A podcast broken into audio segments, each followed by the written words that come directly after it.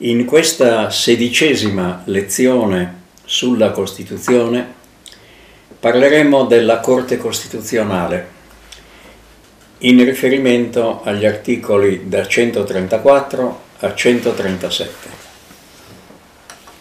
Tra le garanzie costituzionali previste nel titolo sesto della Costituzione c'è la Corte Costituzionale.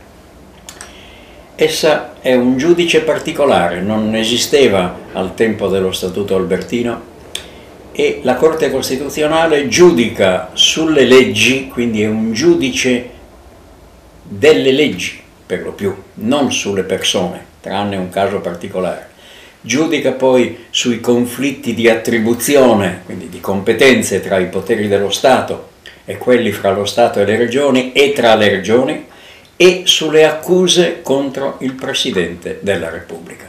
Ma specialmente la funzione più importante e molto rilevante per il nostro ordinamento è che la Corte Costituzionale è un giudice che giudica le leggi dello Stato e delle regioni. La ragione principale della creazione di quest'organo sta proprio in questo, nella necessità che vi fosse un giudice terzo e imparziale a giudicare della legittimità costituzionale delle leggi dello Stato e delle regioni, in riferimento alla Costituzione. Insomma, si è ritenuto che fosse assolutamente necessario che vi fosse un'armonia fra le leggi ordinarie dello Stato e le norme della Costituzione leggi ordinarie dello Stato e delle regioni, con le norme della Costituzione. Ma questo perché anche la Costituzione del 1948 ha stabilito tutta una serie di regole, però ha mantenuto dal 1948 tutta una serie di leggi che erano state emanate durante il regime fascista e che avevano un contenuto contrario al nuovo sistema politico impostato sugli aspetti della democrazia.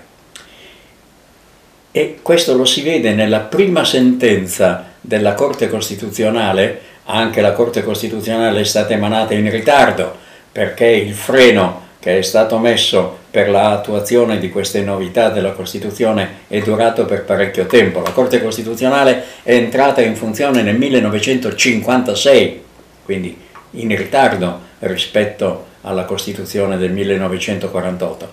La prima sentenza della Corte Costituzionale è una delle più importanti, perché ha stabilito che la Corte avrebbe giudicato anche le leggi emanate prima della Costituzione repubblicana, specialmente quelle emanate durante il periodo fascista. La Corte Costituzionale, vediamone quindi la, prima la composizione, che è anch'essa eh, equilibrata si è cercato di equilibrarla come il bilancino di un farmacista. La Corte Costituzionale è composta da 15 giudici, 5 nominati dal Presidente della Repubblica, 5 dal Parlamento in seduta comune, 5 dalle supreme magistrature ordinarie e amministrativa, cioè 3 dalla Corte di Cassazione, 1 dal Consiglio di Stato e 1 dalla Corte dei Conti. Come mai questa composizione così calibrata, così con un'attenzione quasi maniacale a questo equilibrio? Proprio per far sì che la Corte Costituzionale fosse questo organo sensibile, eh, vibratile direi a quelle che sono le esigenze, ma specialmente che non fosse il risultato di una forza politica particolare. Anche perché i poteri della Corte, come vedremo, sono molto importanti, giudicano sulle leggi, quindi è una specie di potere legislativo sia pure all'incontrario, però ha sempre questa forza enorme che ha il potere legislativo. Chi possono essere giudici della Corte? Magistrati delle giurisdizioni superiori, ordinaria e amministrativa, anche in pensione, professori universitari di università in materie giuridiche o avvocati dopo vent'anni di esercizio. I giudici della Corte sono nominati per nove anni e non possono essere nuovamente nominati. Naturalmente chi svolge questa delicata e importante funzione non può svolgere altre attività, quindi c'è un'incompatibilità della posizione del giudice con quella di componente del Parlamento, con l'esercizio della professione di avvocato e via dicendo. Le funzioni della Corte Costituzionale sono, l'ho accennato prima, il giudizio sulla legittimità costituzionale delle leggi dello Stato e delle regioni, nonché, si aggiunge, degli atti aventi forza di legge, decreti legge e decreti legislativi. Una notazione. Cosa vuol dire forza di legge? Quando c'è un atto che ha forza di legge. Forza di legge significa forza di abrogare la precedente legge contraria. Quindi i decreti legge, come anche i decreti legislativi, sono formalmente dei decreti, quindi atti amministrativi, che però contengono questa cosa che è la forza di legge. La Corte Costituzionale giudica poi, ed è questo importante per i rapporti tra gli organi dello Stato, sui conflitti di attribuzione, quindi sulle varie competenze, specialmente poi fra Stato e Regioni, e sulle accuse contro il Presidente della Repubblica. In questo caso la composizione della Corte subisce una modifica perché oltre ai giudici ordinari della Corte, quindi sono 15, vi sono altri 16 giudici, 16 componenti estratti a sorte da un elenco di cittadini che hanno i requisiti per essere eletti senatori. Richiamo l'attenzione di chi cortesemente mi ascolta al fatto che questa, questa aggiunta dei giudici ai giudici ordinari della Corte è di 16 contro 15. Quindi è come se vi fosse una giuria popolare in rappresentanza dell'intero popolo che giudica il suo presidente. Abbiamo già esaminato quali sono i casi in cui il presidente può essere sottoposto a questo grave giudizio, alto tradimento e attentato alla Costituzione. Ma torniamo a quella che è la funzione più importante, costante che determina proprio il sistema, la bussola giuridica normativa del nostro Paese. Qual è l'efficacia delle sentenze della Corte sulle leggi? L'efficacia della sentenza della Corte Costituzionale riguarda l'esistenza stessa della legge. Perché? Articolo 136. Quando la Corte dichiara l'illegittimità costituzionale di una legge o di un atto avente forza di legge, la norma cessa di avere efficacia, scompare dal giorno successivo alla pubblicazione della decisione. Quindi si vede subito che la Corte Costituzionale ha un potere che è simile al potere legislativo, naturalmente non può stabilire qualcosa di nuovo, ha soltanto questa forza abrogatrice, per così dire, delle leggi dello Stato e delle regioni che sono in contrasto con la Costituzione. Quindi è un potere delicatissimo e questo spiega perché si è voluto con una attenzione, io l'ho definita maniacale, indicare in che modo sono nominati o eletti i giudici della Corte, 5, 5, 5, quindi tutto questo fa vedere l'estrema delicatezza di questo meccanismo che poi si riverbera su tutte le altre norme che vi sono, sia dello Stato che delle regioni.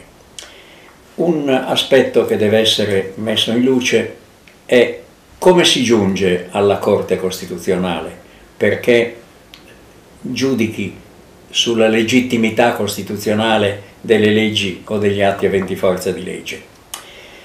La regola è che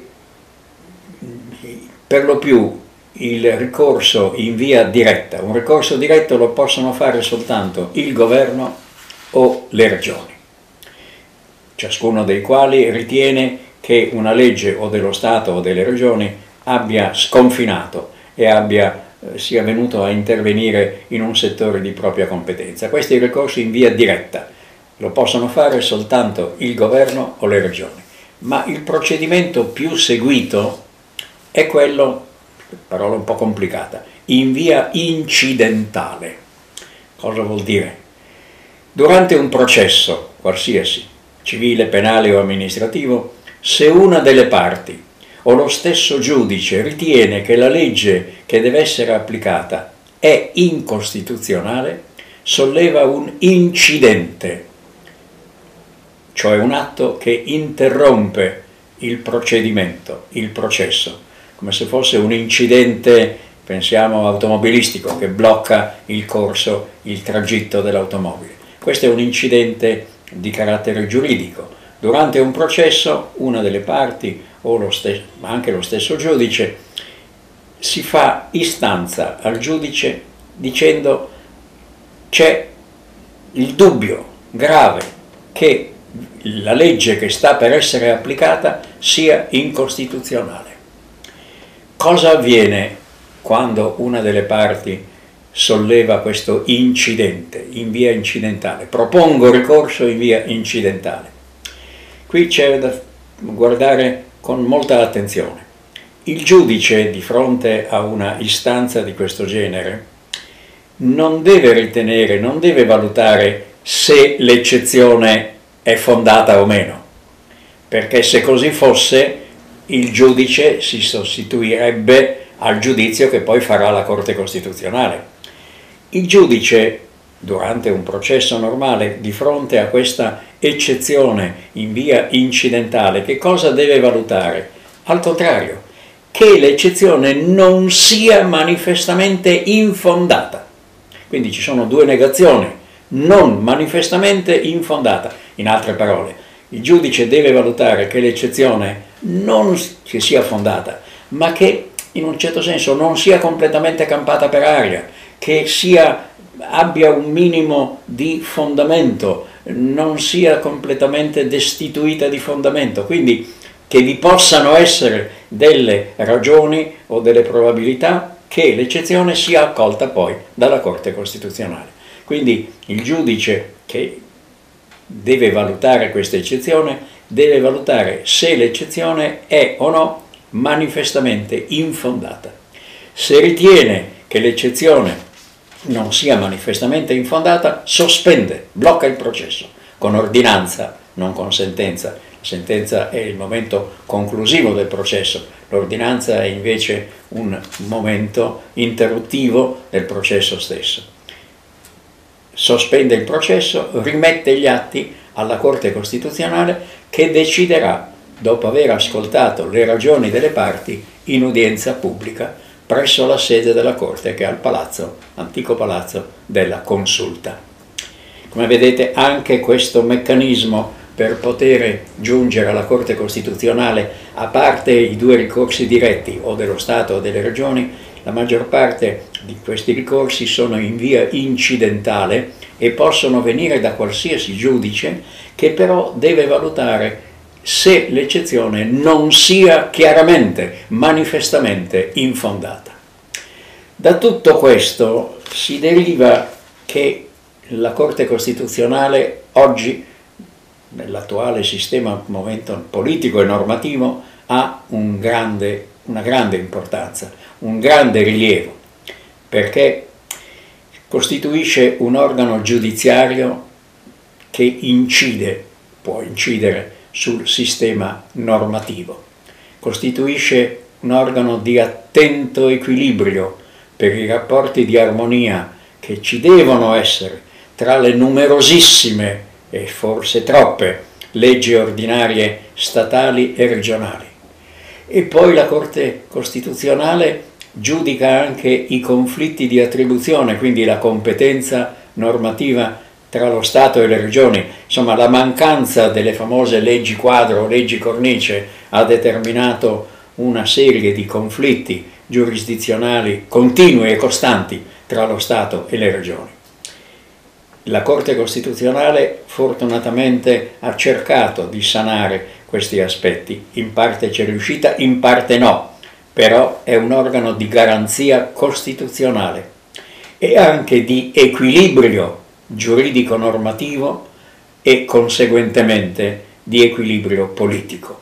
Le sentenze della Corte sono attente, meditate, bisognerebbe leggerne qualcuna con pazienza e si vede non soltanto la attenta preparazione dei giudici della Corte, ma le conseguenze che queste sentenze hanno, specie quando vi sono delle dichiarazioni di incostituzionalità, perché in quel momento la Corte non è un legislatore, è un giudice, però svolge una funzione che assomiglia molto a quella di un legislatore nel momento dell'abrogazione in cui si taglia, si eliminano dall'ordinamento quelle norme che sembrano essere e sono in contrasto con la Costituzione.